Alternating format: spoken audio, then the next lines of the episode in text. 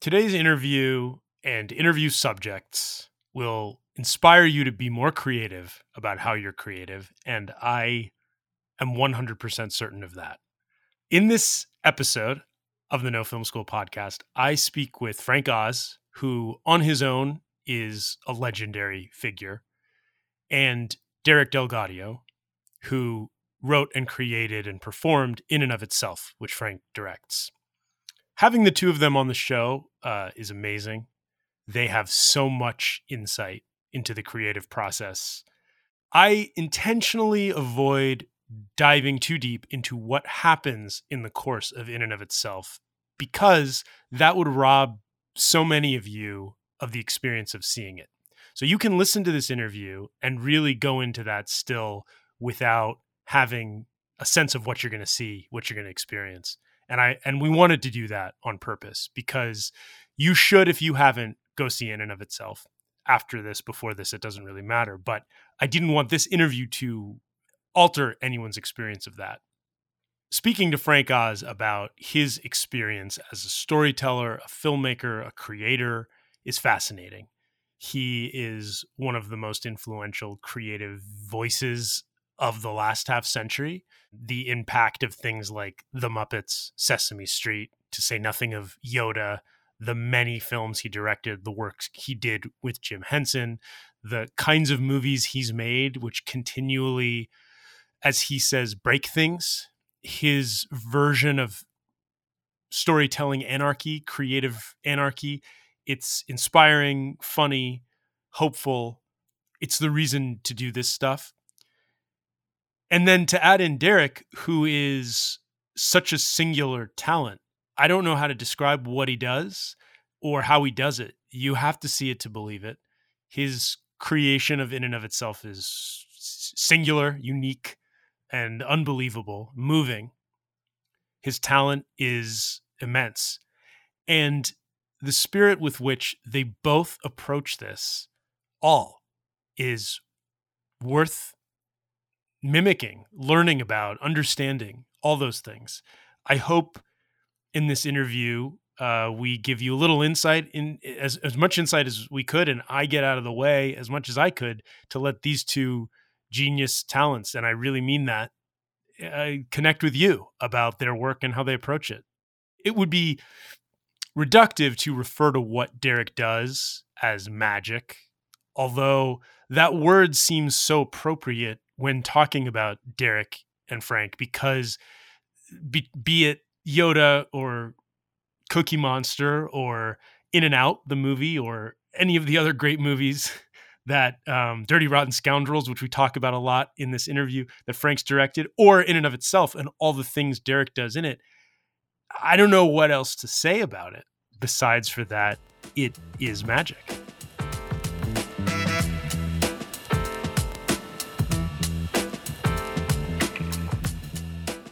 Guess first, I just want to, for all of our listeners, can you take us through each of you at a time the nature of the collaboration and, and where it began, what what the genesis of it was about this project? Boy, Derek, do you want to take it or? Uh, sure. Um, nope. Go ahead, Frank.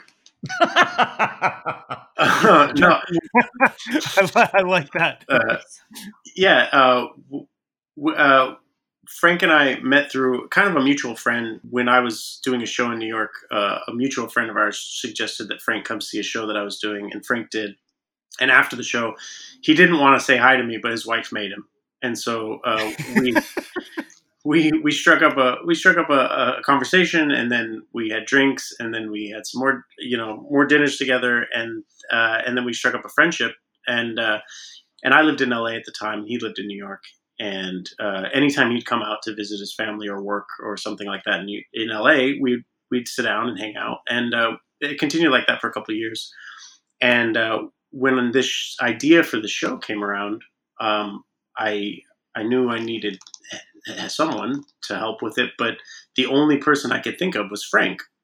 I asked him, and he didn't agree to it right away. But I flew out to to New York and kind of pitched a a loose skeleton of an idea of what I thought this show could be about. And and after uh, you know after pitching it, he he thought he had something to contribute, so we just started down the path together. And and that was uh, that was six years ago now. So wow, was it really? Yeah. Holy cow! Wow. Yeah.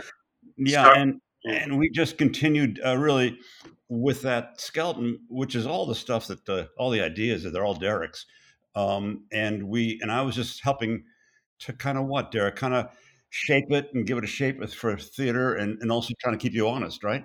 Yeah, and to bring it bring it to life. I mean, I had fragmented ideas that could be pieced together and stitched together to make a breathing, you know, a thing that felt alive. But it, it certainly wasn't when I approached Frank with it, and he he saw that it might be possible if I was willing to put in the work, and I I and I and I was.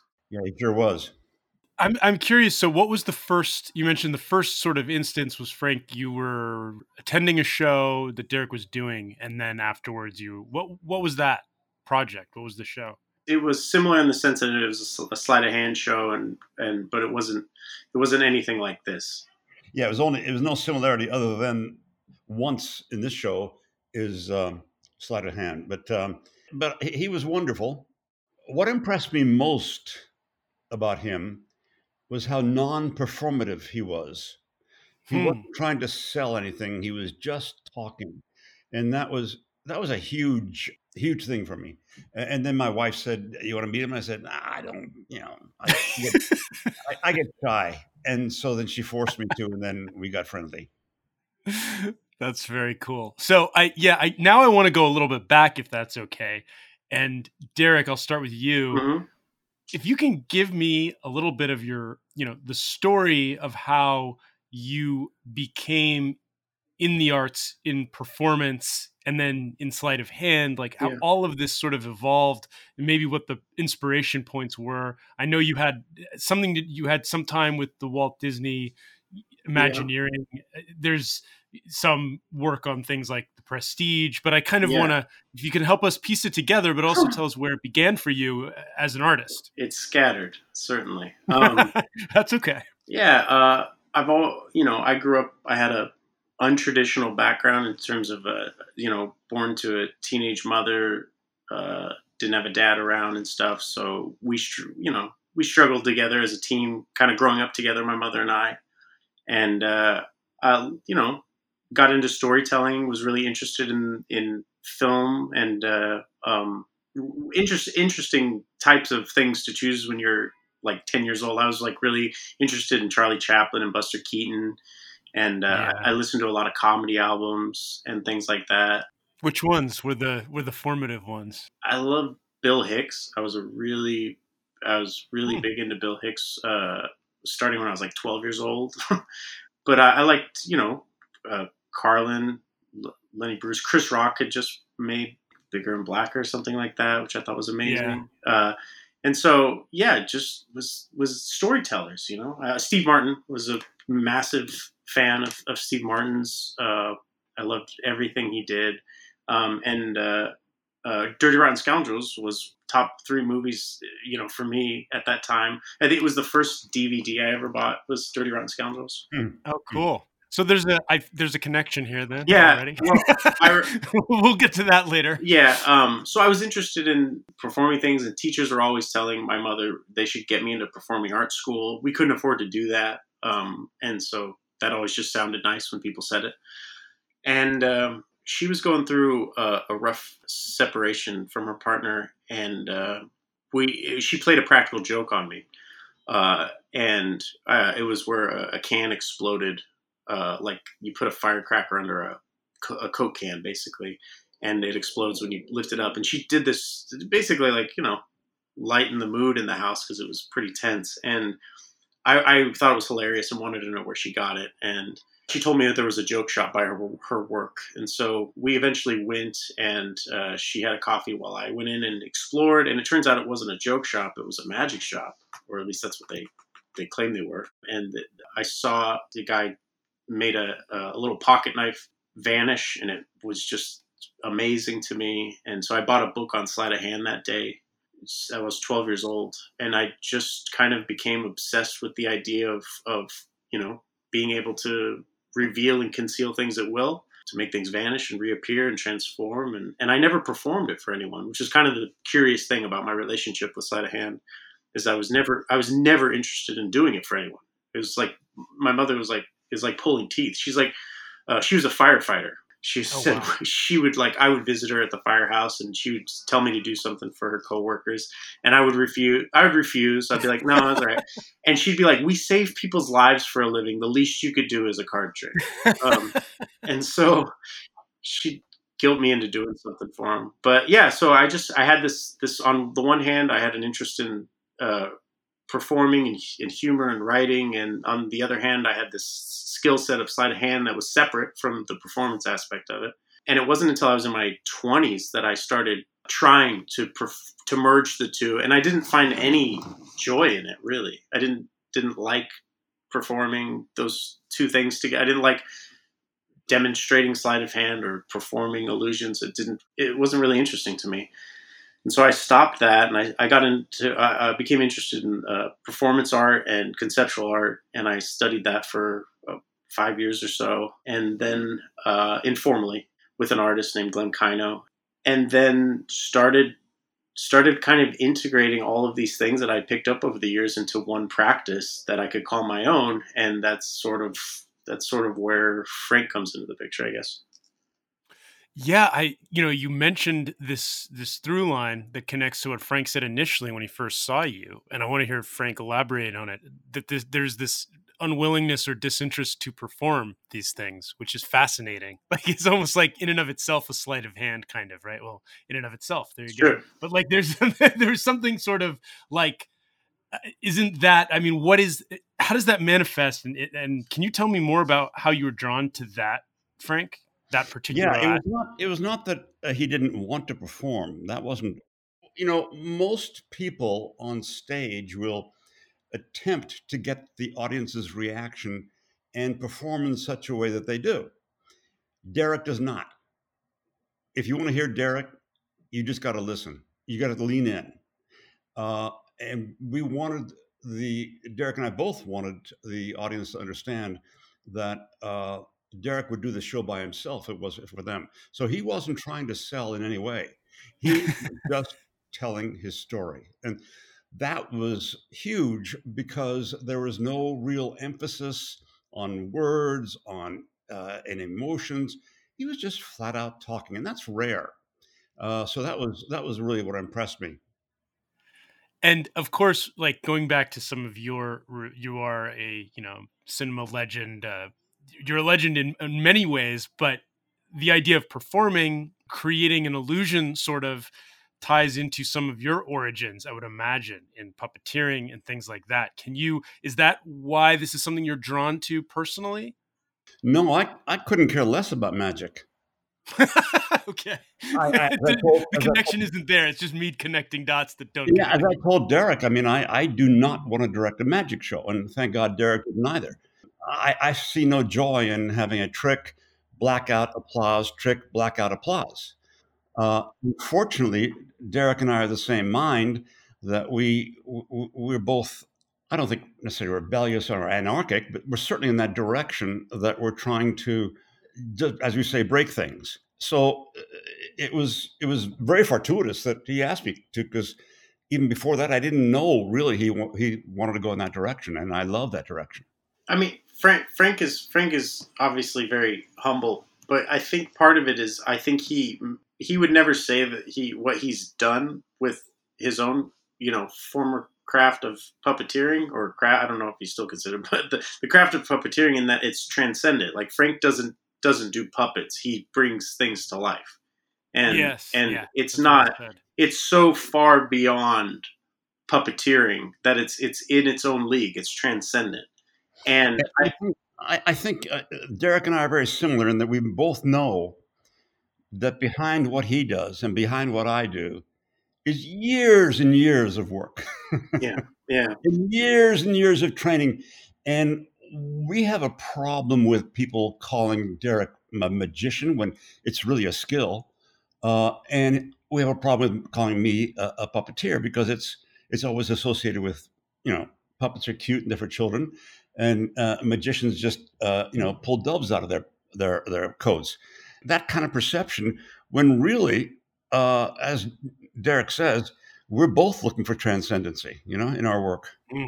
Yeah, it's funny because even as I, I mean, I referred to what you have done as puppeteering, and I thought, God, it feels like that is not the right word. Just because it feels like it's bigger than it that. Is. Like it feels like it's like, and I didn't know what to call no, it. but I think not, I want yeah. to know more about this idea of of the years of work because obviously pulling off uh, breathing life into the characters, the creations you have, Frank, but also these kinds of sleight of hand illusions. The thing that fascinates me about the I would do it if I was alone and there was no audience is that that is so much training and practice. Is is that the joy in on on its own? Well, I'll answer that from my part as a director. For me, the joy is that yes, because he doesn't need an audience. The character in that movie and on stage is working on something and struggling something inside that you're not aware of. You're not aware of the real story underneath that, but you can sense the struggle. And so he ha- would have to struggle to figure this thing out, whether there was an audience there or not. That kind of also goes back to what you said about the you have to lean in. Yeah, and, and the biggest joy, I've, as I and Derek, I've said, heard this before, but I I would see the show for about a year and a half now, every week for sure. And the biggest joy I had, I always sat in the back. Not one person coughed. They didn't move. It, it's one of those things you pray for. It's it was mm. extraordinary. I've known people who saw it live and they rave about it, the experience. And one of the reasons, again, the major reason is that Derek is not acting. Derek is is it's exhausting what Derek did. He waited and wouldn't say anything until he felt like saying something. And I told him, you can stand there for 30 seconds or a minute. I don't care, but don't talk until you feel like talking. And I think the audience can sense that honesty. So it's truly a unique craft that you sort of put together with this. It's not, it doesn't really fall neatly into a category, right? No. Was that part of the, the, the design, the intent, or, or can you guys tell me a little bit about that? Well, we felt like if if you were able to describe it, we failed in the sense that I mean, yeah, if we're we're talking about we're talking about magical creatures that exist in this world that defy definitions, then we, if we did if we didn't do that, we've we failed, you know, and we've we've just made yeah. a, another theater show or another show or a one man show or a magic show or whatever whatever anyone wanted to call it or me or what they had seen if they were able to easily label it, we felt like we didn't do our job because it it is a show about defying labels, you know. Yeah, which is why it's called in and of itself. One cannot define it. Ah, uh, yeah, I like that. Um, Frank, you mentioned like this desire to break things. Um, this feels like certainly it's a departure from normal formats or expressions or storytelling, and so it falls right in line in that. Is that something that you did you've done at other points or that's been a through line for you personally or is it something you, you constantly seek out or you're just seeking out now i will it, it really was serendipitous you know all my life all my professional life i've done huge movies you know 40 50 80 100 million dollar movies and i didn't try to get them i just didn't screw up and they kept on asking me you know? And so every time they asked me i said yeah because i this particular script i loved or the people i was working with but underneath it, my heart was more rebellious than that. And by meeting Derek, that that's the rebelliousness and the and the kind of affectionate what I call anarchy of the Muppets when the four of us were starting in 1963, just a ragtag group, and that was what I loved. And all of a sudden, I got successful. But when I get uh, work with Derek, I can go back to that feeling, you know. Uh, uh yeah, that's that is so cool. Just as a fan of all these things, that is just so cool to hear. Now that you say that, I'm looking back at the history even of the Muppets and I'm thinking, oh, maybe they were constantly trying to break something. Like it seems like the format kept jumping or the the limits kept getting pushed. Is that correct? Jim always did that. You know, I mean, that's the trouble. People wanted Bert and Ernie all the time and he wanted to try Dark Crystal and other things. Right. Yeah. And that so so at a certain point, you know, you launched from there into doing these you know bigger movies and bigger movies and just saying yes because they were exciting for some reason but so this is a return in some way for you to something that feels closer to just the four guys being I, anarchists? to the four guys and and to my heart. Yeah. That's amazing um especially now you know things are so um we're so inundated with the familiar with the nostalgic like the things we've seen before the way we've seen them before and it seems like there's like this constant craze to get that um, we're starving for somebody to break things and be an anarchist in this medium in these mediums. Um, tell me about doing that on stage versus doing that in the movie for both of you i want to hear I, am really curious to know like because you know no film school where you know film is the thing. If this was just on stage we probably would unfortunately not be having the conversation but i want to know how you did it in the stage and then and then how it all moved over. Well or how it changed or didn't. Well they're the same process but different mediums in that we knew what we wanted to achieve, but we didn't.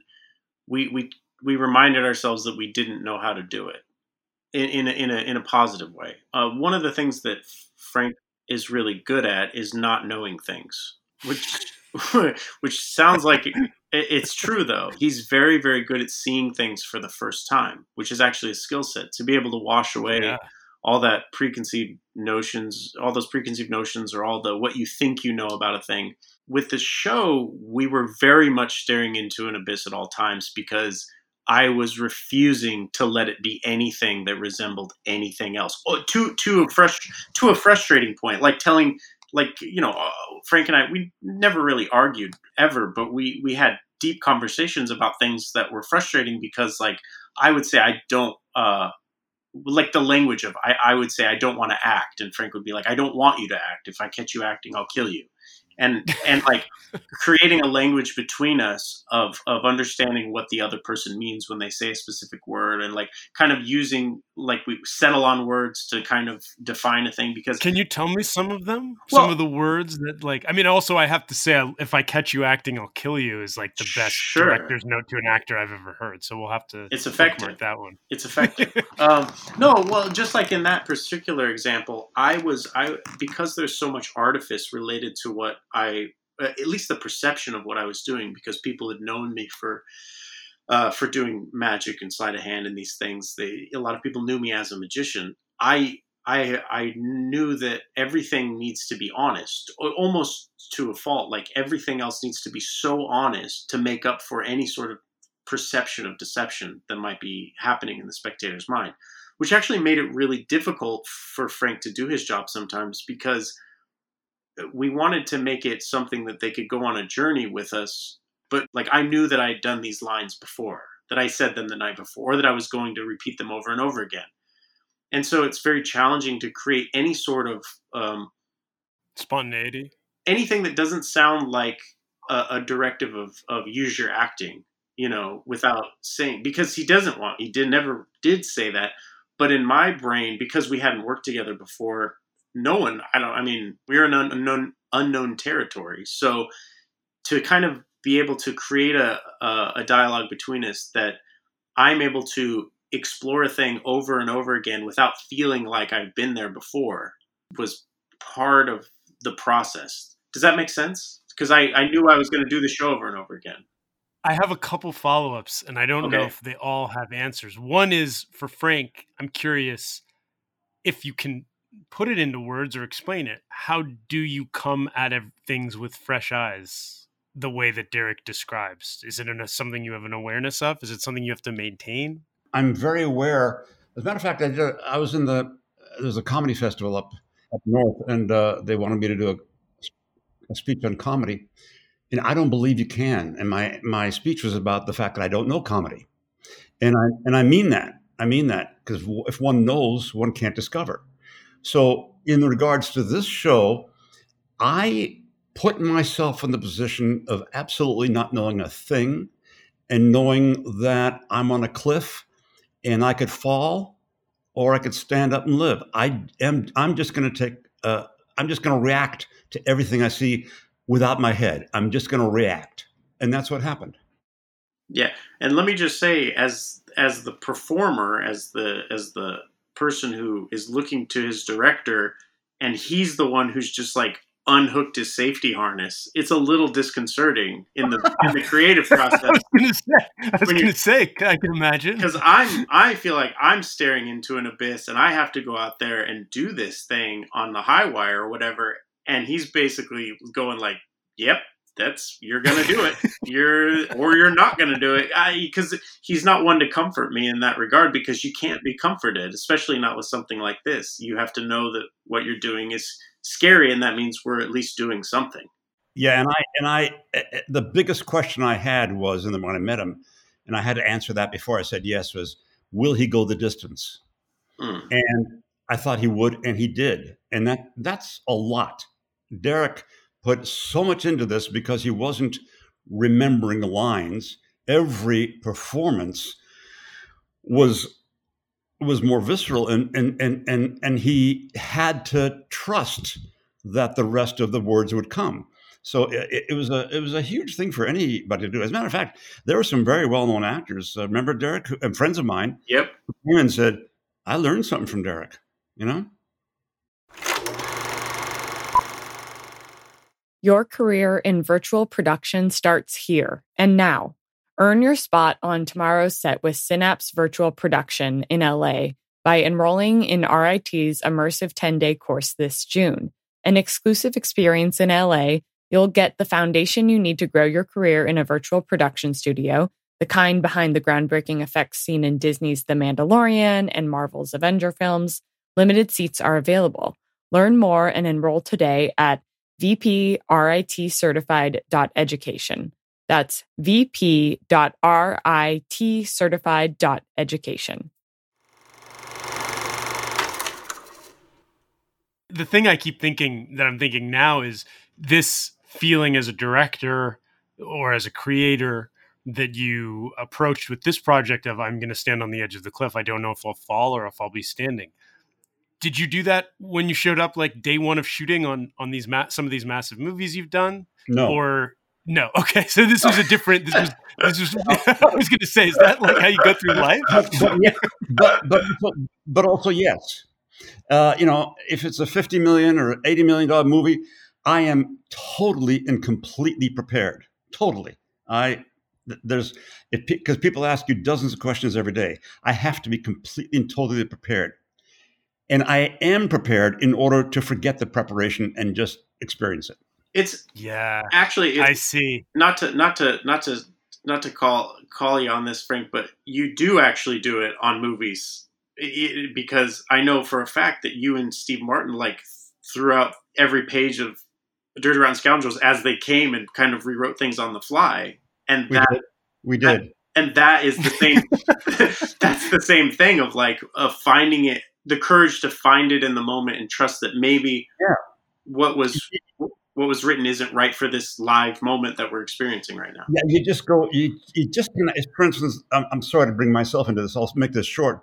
When I did the plant, you know, the Little Shop of Horrors, it was like you know, huge budget. I have no idea how I was going to do the plant, so we just went forward. You know, with Dirt Rotten Scoundrels, the ending was terrible.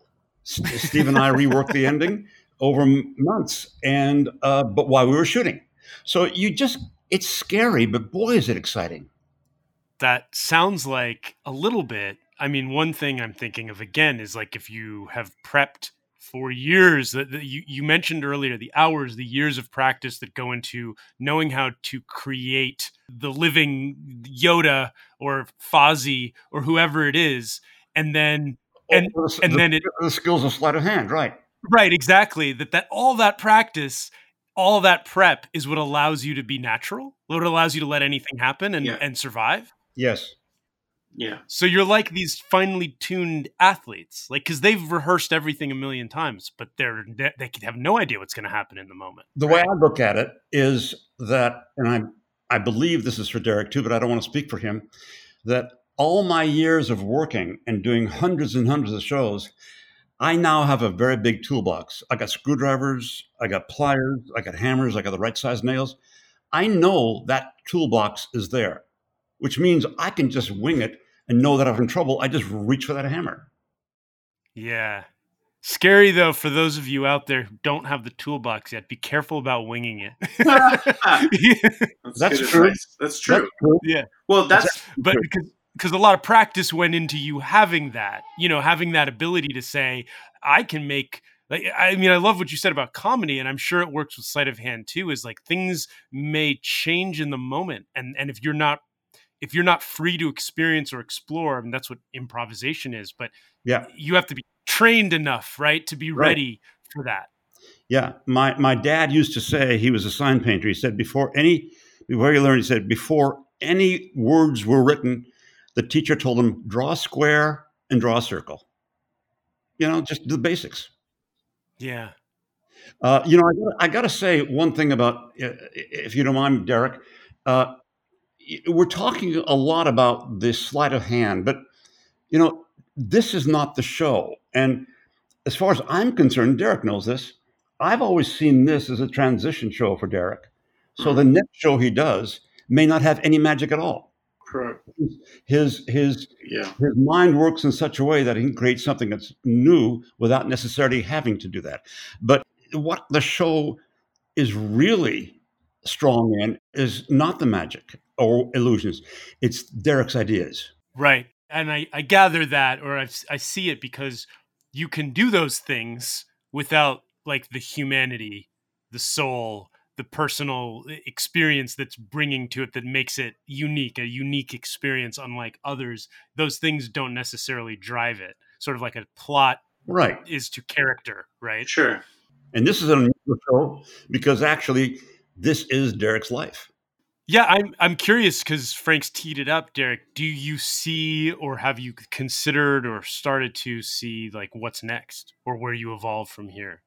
I think if if the show did anything for me, it's liberated me from any notion that I need to adhere to any specific any particular form. Um, it's all the same. Ma- making things is the same. It's just a matter of of what medium you're working in, or what materials you're working with, or how you're presenting what you're presenting. Uh, but I, I'm I feel liberated. Uh, is all I can say is that I don't feel like I need to adhere to any particular form or style or anything really i feel like I, I just let whatever is is bubbling up inside of me i trust that and, and move that direction I keep thinking about how I, I read about you know uh, Orson Welles making Citizen Kane and how he had this. Why don't we do this? Because he didn't know what couldn't be done yet, so he experimented essentially. So he had beginner's eyes and experience, and it allowed a freedom and it allowed an uh, breaking of things and an anarchy that became something that was a new mold essentially, Yeah. but but so And he, unique. and he had youth, 25 years old. Yeah. Yes, very much so. And that and that a- allowed that I think a little Yeah. bit, but you don't how do you hold on to that? I mean that it sounds like Derek you're there, you're li- you feel liberated in that space now and Frank if it sounds like you've sought it out, you know, intentionally especially on this project, but Well, that is a challenging thing to stick to. I think one, one has to protect one's purity. And I do it with my characters. They come from a pure place. And Derek's work comes from a pure place. I think we have to be very protective of that. I think that this the film the film how it manifested is also an example of that because it's it's uh, the it was different in the sense that we created the show from nothing there were no it was just literally ideas on a page that were then had to be manifested into the real world somehow Can you can you share with us some of those first ideas on that page from the very from the very beginning? They were the same. what's that They were the same, Derek. Yeah, they were. They were. only one, only one thing we didn't use. Yeah, yeah. It was. It was pretty much this the show that you. I don't. I mean, assuming the the listeners have seen it at this point, or are we just assuming they haven't? Um, well, we can just let's mean, it not give matter. anything away, I guess. Uh, yeah, uh, it doesn't right. matter. Uh, like what you see in the film and what manifested on stage was what I pitched to Frank basically in his living room. Now, what that how that looked like, how that came about, but the ideas were all there. I I knew I was going to ask someone to to leave and come back the next day. I knew that I was going to, you know, the there would be a moment with a letter and how I saw a person transforming in front of our eyes, and I uh, these ideas about identity and this, the Ruletista. These were all on paper and told to Frank in his living room, but it was all just ideas. And so that's the easy part in the sense of like dreaming. It's hard to do, but comparatively to actually realizing those dreams is, is difficult. And so that was the first boulder up the hill. Uh, and then with the film, we had the material in the sense that we knew, unlike the first time when we created the show, we knew what we had to work with. The question is, how do we translate it to this new medium? How do we get it to to work on film in a way that will be as effective question mark or have a different effect like what what can we say in this medium that we couldn't have said uh, in the live experience and that was a big question and one that was kind of scary because frank knows film really well and i i you know i have been a fan of film and know how hard it is to make a, a live performance translate to film and it's not easy. Like i there's there's not a lot of great performance films uh, you know out there. There's just there's a handful of that that rise above and the rest are all just kind of like yep that must have been good to see live. Can you tell me about like any hesitancy or was there a yeah i don't want to do this kind of moment i don't think we should do we should transfer it and or then also like as a follow-up how did you change it to emphasize the other medium it was never like a certainty that it would be something that would work no but this was derek's idea to make a movie and he never he never ah. faltered we never faltered on that. So it was always there in your mind that you want that you were going to try to move it into the the movie, the film medium. It was there when it was there. It wasn't there, and then it was there. in terms of, I, I've never made a, a habit of filming my work because the it's just pointless. I felt it just let the live stuff be the live stuff. And if you want to go make a movie, go make a movie. I feel that way about a lot of different things where I see people doing like dipping their toe into an area when it's like just go just do do the thing. If you want to do the thing, do the thing. But don't, you know, sacrificing another thing for that. So I felt that like I've always felt that way about my work, that it should should remain its own thing. And then if I want to make a film, I'll make a film. But with this, I saw uh, something else. I saw there was a possibility that it could maybe maybe work. It could maybe be translated. And and once Frank saw the footage, he or I think he agreed. You agreed, right, Frank? Yeah, sure. yeah. It'd be a funny time to find out he didn't. Yeah. I agree, but like you, I we didn't know how to do it, and it's interesting. Derek and I are interesting in that I think I'm not as good alone without Derek on these ideas that for him, and he's not as good without me. Somehow we feed each other because we're in the same plane and, and we get it. Yeah, we we definitely feed off each other you know, taking it to film and having made tons of movies, this is the other, this isn't sort of like in the same line, but for you, Frank, like, how do you forget all the ways you've made movies normally to say, like, this is not going to be like that? Like, I'm unlearning all my ways of doing it. Like, I'm not going to think about the ways I do things when I approach every other movie I've done. Uh, or did you? Well, the movies I've done, except for a documentary, I've done a dozen features and they're all scripted. Uh, although they're not finished, we continue changing the script as I shoot. This was not scripted. This was a workshop session that, you know, I was. Tr- this is Derek's show, and I was trying to help Derek create his show into something transcendent along with him. And so you can't really compare the, the yeah. two. Right. It's the, you came at it. Yeah. Yeah. It was like a brand new thing, complete from from yeah. the ground up. Yeah. yeah. And I think that's the thing. Uh, that, that it's important to unlearn a lot of stuff in order to get to the position where you don't know anything. But it's also a hybrid in the sense that it's not scripted in that you can't shoot you can't shoot the script, but there was there's like a but the story's there. The script is there. So it's not it's not documentary. Yeah. It's not documentary in the sense that you're right. capturing real life because we do know the next line that's going to be said on stage by me at least, you know. So there is a script in that regard, but there's not there's not a it's very difficult to it's a hybrid it's in between it's real life in a theatrical context uh, and so we had to let it tell us what it needed to be really and if you could explain it right now then you would have failed right like ah, as you yeah. said earlier yeah, yeah, this is this is this inability to explain precisely what it is you were trying to film is exactly by design yeah I mean, it's an invigorating thing, I have to say. The approach and the fidelity to this ideal of what you were a- attempting to accomplish and the value of that, uh, the protecting of that perspective. It's inspiring in a time when I again I feel like a lot of things fall into a very familiar buckets. You know. Well, that's mm-hmm. um, that's good to hear. To answer your, the I think answer your question about the the film, or at least to wrap up that idea, is that like we learned some things that we couldn't have predicted uh, or anticipated in the process of, of editing and, and making it. In that, like for instance, we didn't know that my performance on stage would be as effective on film because generally speaking if you film a show in a theater the acting that you'll see on screen at home or whatever is is theatrical.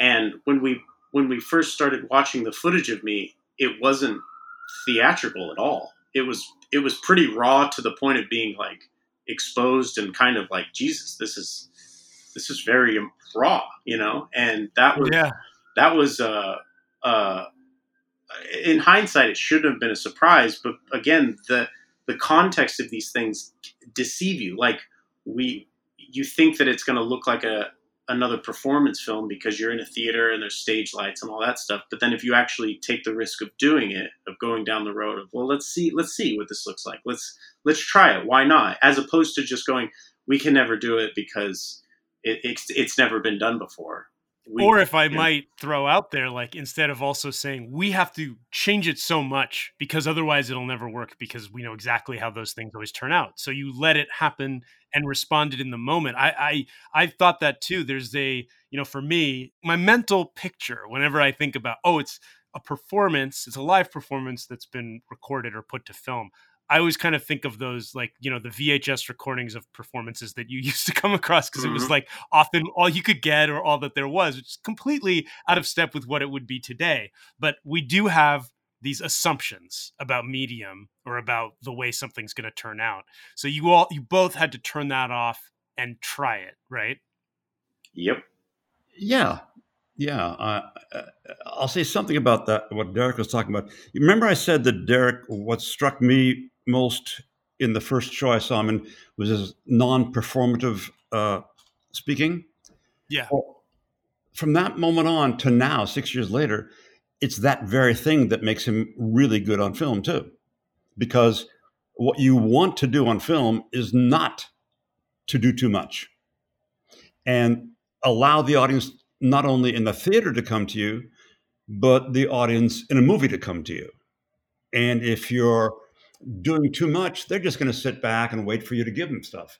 But if you're going to be, if you want them to lean forward, the way Derek gives information in storytelling, that's what happens.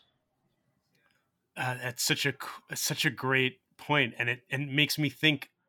Did how does how did that manifest for you when you're doing a character to not do too much because you're trying to get you know, there's I can just I can only imagine that there's an in, tendency or an instinct that you have to do a lot to get something that maybe can't do the slightest twitch of an eye or the smallest.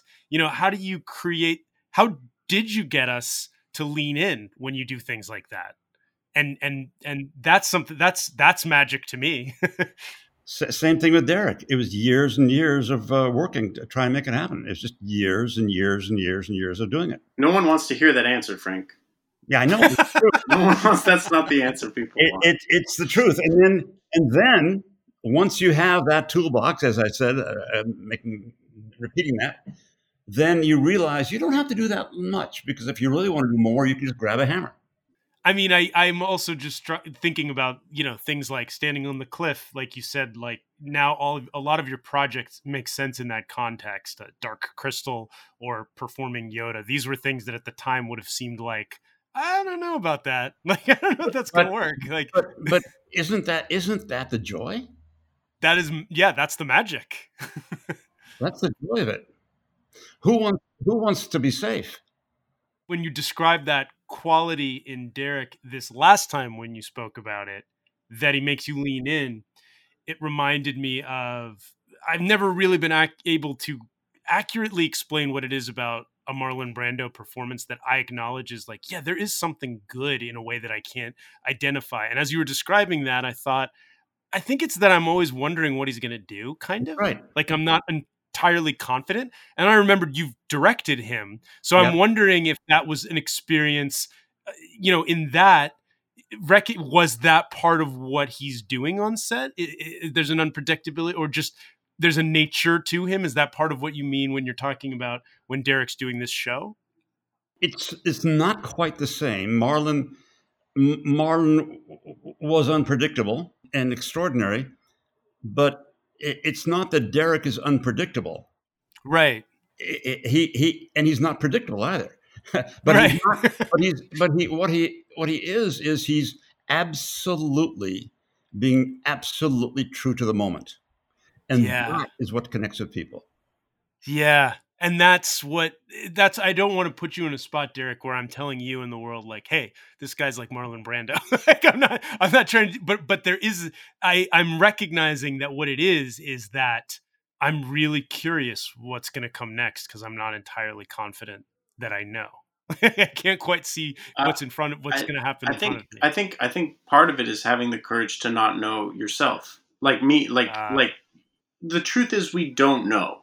Even even in the context of a of a stage performance where the same thing is said over and over again, the the real truth is you don't know what's going to happen next because and and I learned that through doing because I would th- maybe think I would know what's going to happen, and then sure enough, someone in the audience has a stroke, and we have to wait 15 minutes. I'm not kidding. Like this stuff happened. Like wait Wow. 15 minutes for an ambulance to come in, and then the stretcher, and then they load the guy up and take him off, and then I have to continue again. Now I thought I knew what was coming next, but I didn't. And like life has a way of humbling you, and so I think if you, I think if you can even if you know what's coming next, if you can maintain some of that humility that you actually don't, even though you think you do, then then that uncer- that uncertainty is life, you know.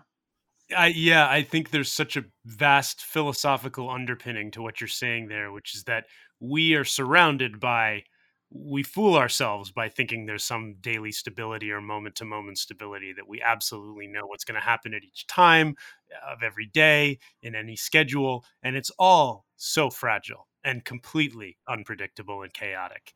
And, Right. or ordered by however you view the universe. But that spirit, maybe the honesty of that approach is what's resonant. I, I think it's because we don't think we're not thinking too much. In my opinion, if more writers and directors and actors cut off their heads when they work, they'd be in much better shape.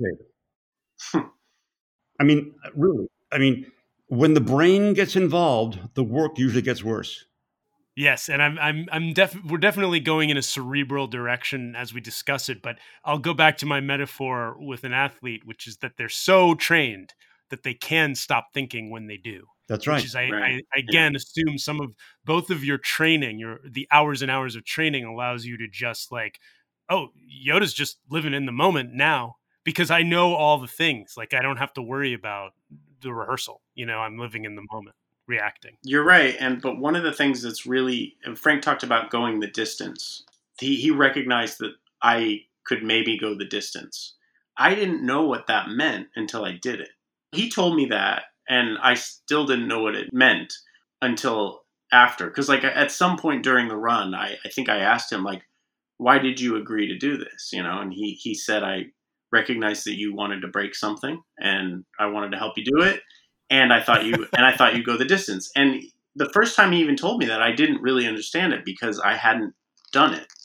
Really, I maybe thought I was like, yeah, I can go the distance. I've seen Rocky. I know you got to train. You know, like I'm, um, I gotta. I mean, my assumption is just like you'd show up every day until you were done. I really have to thank you both for taking so much time to do this. It's been incredible. Sure. But I, I and I will wrap up soon. I promise. I just, I'm now, I'm really fascinated. Can you each tell me what "go the distance" means to you and meant in the context? Maybe Derek, you can tell me what it meant the first time. Was the Rocky thing? What did it mean in the end? I mean, it's it's the the irony is that you go you you, you got to go the distance to to end up right where you are, just like any good story, right? You end up where you're back at the beginning, but like it, it's it's depth. Really, I was thinking about, and I knew it was obviously an analogy, but man, we all have something. We all have our inner lives, and that we're we're walking around with these worlds inside of us, and every once in a while, we're able to pick something up outside of ourselves to show others something that we recognize as a fundamental truth within ourselves that also exists within someone else. And sometimes that can just be something simple and, uh, you know, a, like a, a, joke that makes someone laugh and we all have a shared experience. But other times it's more complex and, and the, the ideas are more nuanced or it's an avenue of, of humanity or something that we haven't really explored yet.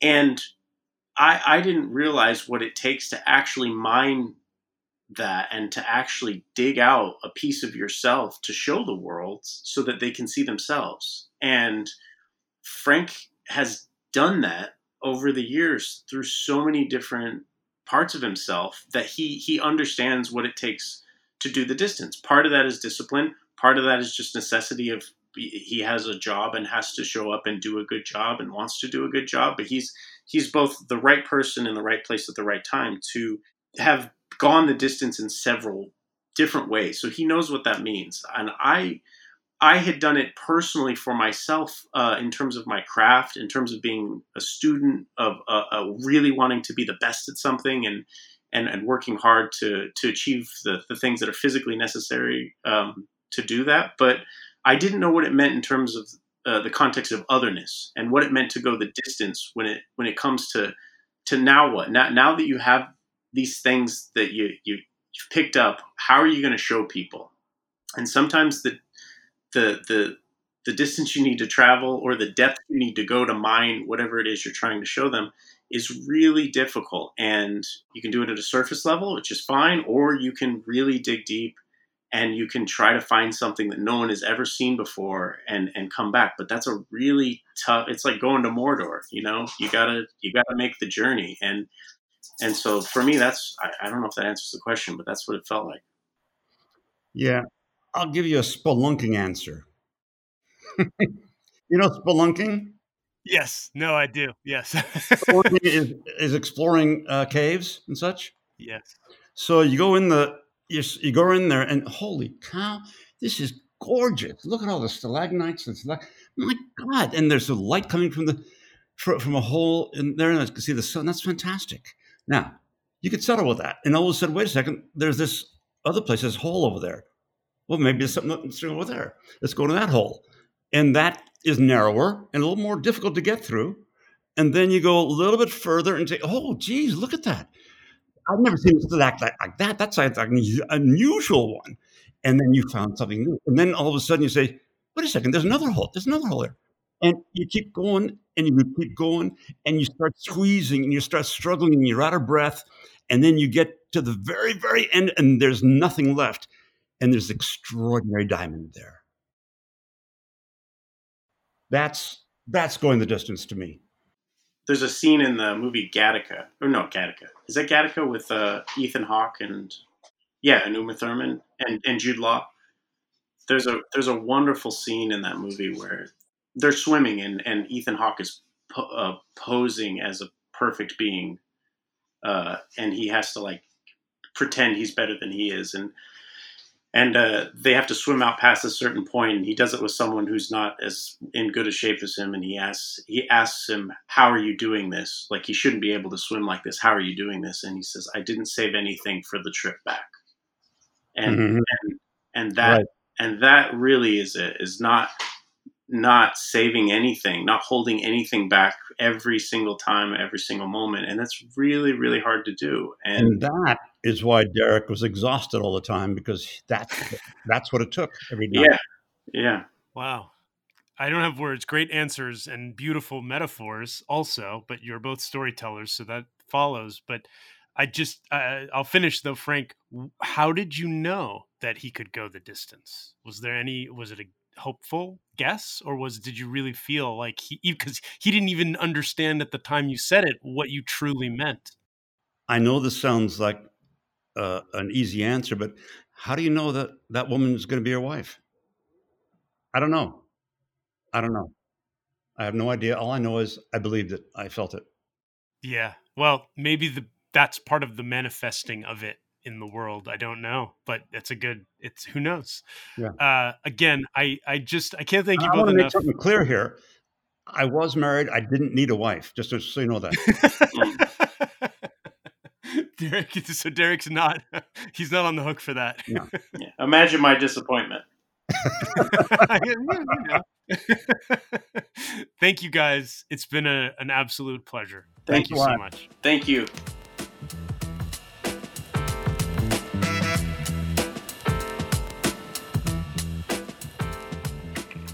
Thanks for listening, everybody. You know, one of the funny things about this particular interview was as I said goodbye to Frank and Derek and clicked off the recorder, I walked into the other room and my kids were watching The Muppets.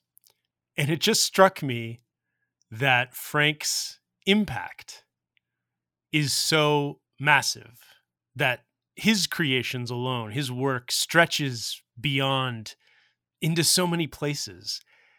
And the spirit of what Derek does and his performance, the humanity in it, the attempt to connect with us as individuals on a deeper level or a meaningful level, it comes from such a pure place. In the same way that I think that a lot of Frank's work does.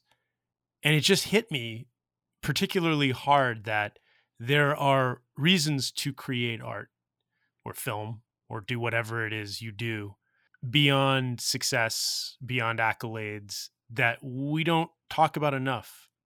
Do we create these things to change the way people feel about themselves or see one another? Do we try to have a positive impact in some way? I think it gets lost, even when we talk about we want to tell good stories, but that feels almost like it's not a real thing. We want to connect. We want to bring each other up. We want to make each other see ourselves in the world in new ways. And these two guys do that. And I hope all of you do one day as well.